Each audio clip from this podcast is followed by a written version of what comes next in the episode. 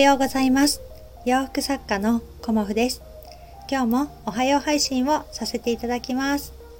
コモフのおはよう配信では今日の献立とちょっとした暮らしのヒントについてお話しさせていただいています。今日も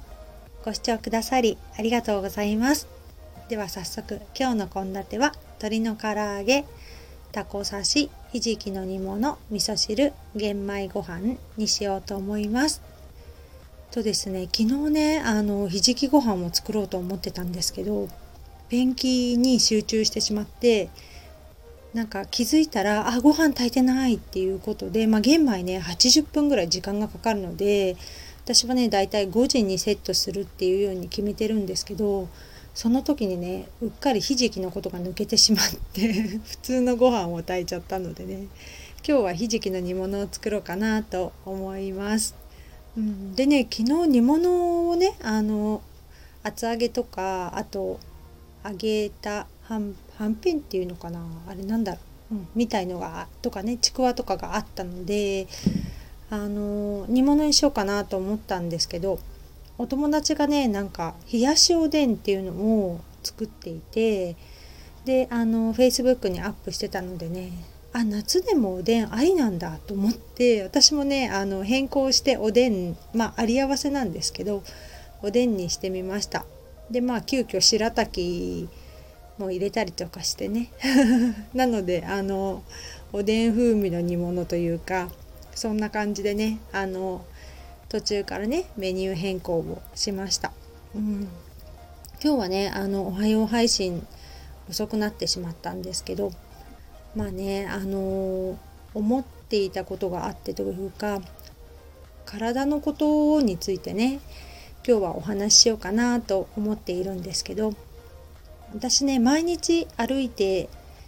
いるっていうのはねいつもお話ししているんですけど歩くことはねあのもうね習慣になってきてるので全然ねあの毎日行くことが当たり前になってるんですけど最初ねあの続かない時ってあのすごくね何時に歩こうとか一日このコースにしようとかねあの決めると意外と続かなくなっちゃうので私はねなんか気楽な感じで 午前中に歩いて夕方一回歩こうみたいな気楽な感じで時間とかねコースを決めないであの歩くような感じにしていました。うん、でそうするとあの今日なんかもねあの月に一度の危険ごみの日で もうペンキの缶とかねいろいろ水槽とかいろんなものをあの捨てようと思っていたのでまああの危険ごみってね鎌倉市って有料で袋がね結構高いんですよね。なのでなるべくねあのちょっとで捨てないでまとめて何ヶ月かに1回捨ててるんですけどそうなるとあの袋いっぱいねあの捨てたいななんて思って今日はねちょっと使ってないお鍋とかもあの処分したりとかして少しずつねあのすっきりしていこうかなとまた改めて思いました。1年ぐらい前にね結構断捨離をしていろいろ本当に片付けたんですけどまだまだあるなっていうのを感じていてまあアトリエ作りもしているのでねまるまる一部屋空っぽにしないとアトリエ作れないのでねそれもあってまああの少しずつまた改めて物をね減らしているというような感じで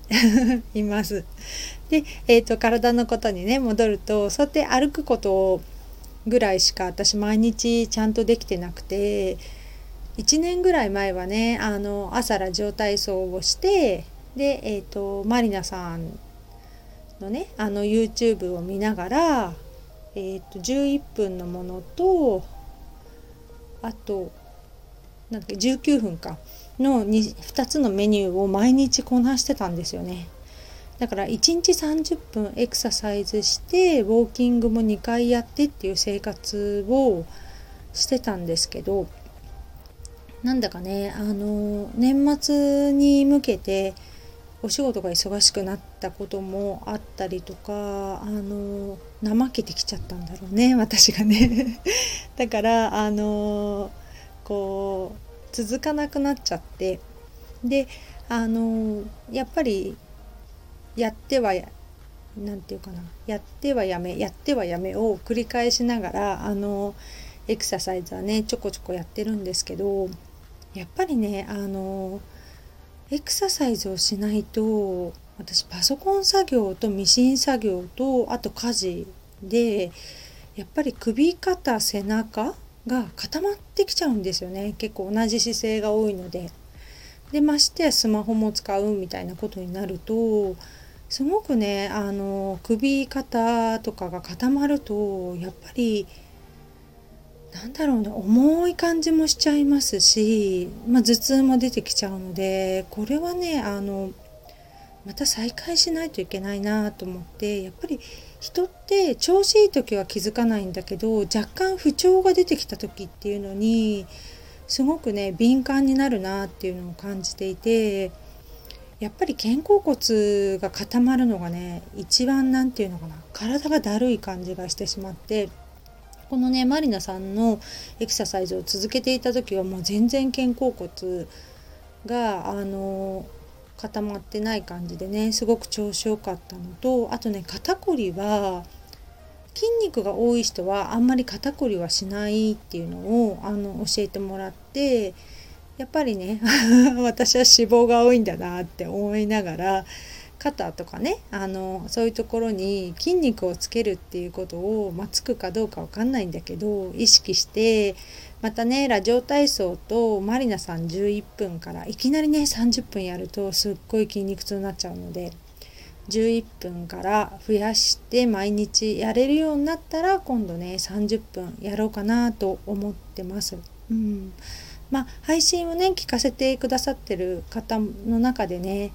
三日坊主でやめちゃったらまたあの始めればいいっていう風なこともおっしゃっていて私も本当そうだなと思って続かなかったらまた始めればいいと思うしあのね 途中でやめちゃったらまた再開すればいいっていう風に私もいつも思ってるのでまあいつもねまりなさんやります今日からやりますみたいな 感じで言ってまあ続けられる時と続けられない時があるんですけどやっぱりね体がちょっと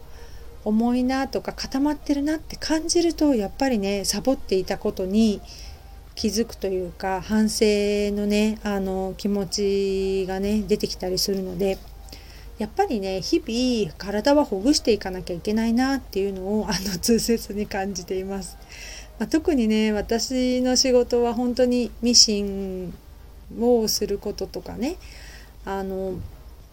パソコンで作業するっていうことが一日の作業のほとんどなので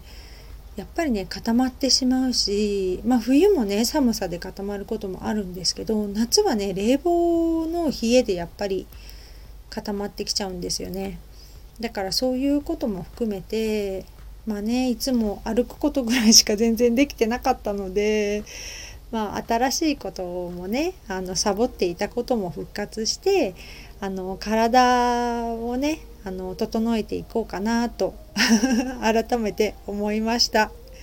まあ、皆さんねあのいろんなあの事情で